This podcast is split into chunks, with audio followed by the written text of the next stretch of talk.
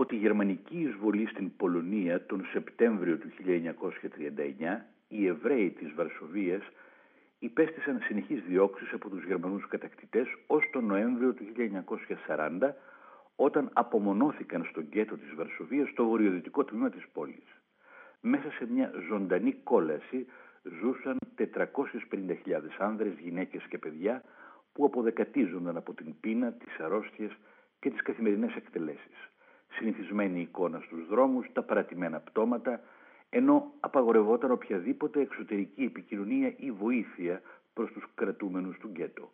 Όποιος προσπαθούσε να διαφύγει τιμωρούνταν με θάνατο. Οι φρουροί σκότωναν μέχρι και μικρά παιδιά που περνούσαν λαθρέα τρόφιμα ή κάρβουνα στο γκέτο. Η συστηματική όμως μεταφορά των Εβραίων προς Ανατολάς και συγκεκριμένα στο στρατόπεδο εξόντωσης Τρεμπλίνκα ξεκίνησε μια μέρα σαν σήμερα, στις 22 Ιουλίου του 1942.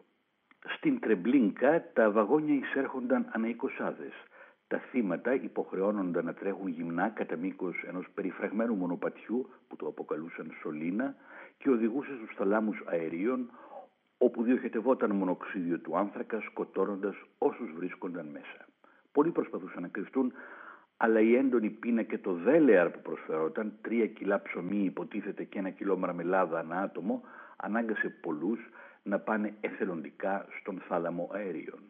Μέσα σε δύο μήνες, σύμφωνα με γερμανικές πηγές, περισσότεροι από 250.000 Εβραίοι απελάθηκαν στην Τρεμπλίνκα, ενώ εβραϊκές πηγές κάνουν λόγο για 300.000 θύματα.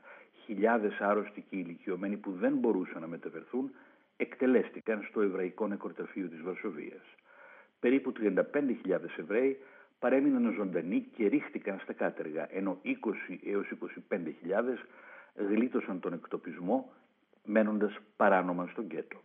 Λίγο πριν και τον δικό τους εκτοπισμό, τον Απρίλιο του 1943, ξεκίνησε η περίφημη εξέγερση του γκέτο της Βαρσοβίας. Εκεί 13.000 Εβραίοι έχασαν τη ζωή τους και οι υπόλοιποι οδηγήθηκαν στην Τρεμπλίνκα και σε άλλα στρατόπεδα.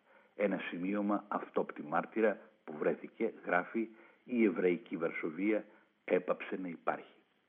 Το γκέτο στη Βαρσοβία ισοπεδώθηκε και μετά τον πόλεμο χτίστηκε στη θέση του ένα νέο οικιστικό συγκρότημα. Σήμερα στην πολωνική πρωτεύουσα δεν υπάρχει τίποτα που να θυμίζει το εβραϊκό στοιχείο που κάποτε δέσποζε. Οι συμμετέχοντες στην πορεία μνήμης θα ξεκινήσουν σήμερα από το σημείο του παλιού σιδηροδρομικού σταθμού και θα κατευθυνθούν στην οδόνα Λεύσκη, ένα δρομάκι που βρισκόταν κάποτε στο κέντρο της εβραϊκής συνοικίας. Όλα έχουν αλλάξει από τότε, εκτός από το λιθόστρωτο πεζοδρόμιο και τις ράγες του τραμ που πλέον δεν χρησιμοποιούνται.